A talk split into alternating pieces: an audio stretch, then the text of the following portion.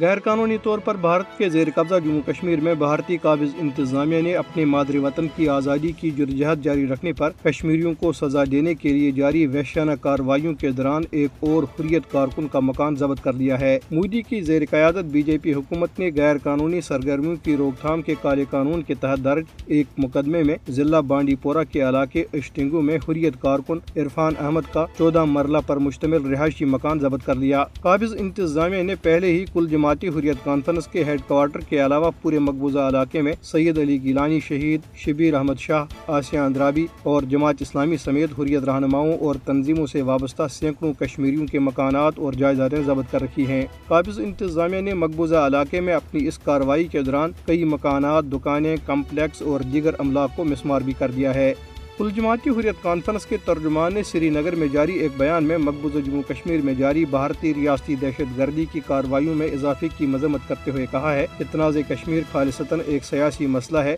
جسے حق خدراریت کے اصول کے تحت حل کرنے کی ضرورت ہے۔ کشمیریوں کو ان کے اس ناقابل تنسیق حق کی ضمانت اقوام متحدہ نے اپنی متعلقہ قراردادوں میں دی ہے۔ حریت ترجمان نے کہا کہ کشمیریوں کی اپنے بنیادی حق کے لیے دی گئی بے مثال قربانیاں جدید دنیا میں آزادی کی تحریکوں کی حالیہ تاریخ میں ایک شاندار اضافہ ہے۔ پیپلز ڈیموکریٹک پارٹی کی سربراہ۔ محبوبہ مفتی نے سری نگر میں پارٹی کی ایک تقریب سے خطاب کرتے ہوئے افسوس کا اظہار کیا کہ بی جے پی کی مسلط کردہ قابض انتظامیہ روزانہ کی بنیاد پر کشمیری معاشرے کی تزلیل کر رہی ہے۔ انہوں نے مقبوضہ علاقے کے لوگوں کے حقوق اور وقار پر بڑھتے ہوئے حملوں کے خلاف اجتماعی کارروائی کی ضرورت پر زور دیا۔ چھ دسمبر کو بھارت میں ریاستی اداروں کے حمایت یافتہ انتہا پسند ہندوؤں کے ہاتھوں تاریخی بابری مسجد کی شہادت کو اکتیس سال مکمل ہو چکے ہیں۔ انیس سو بیانوے میں ریاست اتر پردیش کے شہر ایودھیا میں سولہویں صدی کی بابری مسجد کو بی جے پی اور آر ایس ایس کی قیادت میں ہندوتوا بلوائیوں کے ایک ہجوم نے مسمار کر دیا تھا۔ تاریخی مسجد کی شہادت کے دردناک مناظر آج بھی دنیا بھر کے مسلمانوں کے ذہنوں میں تازہ ہیں۔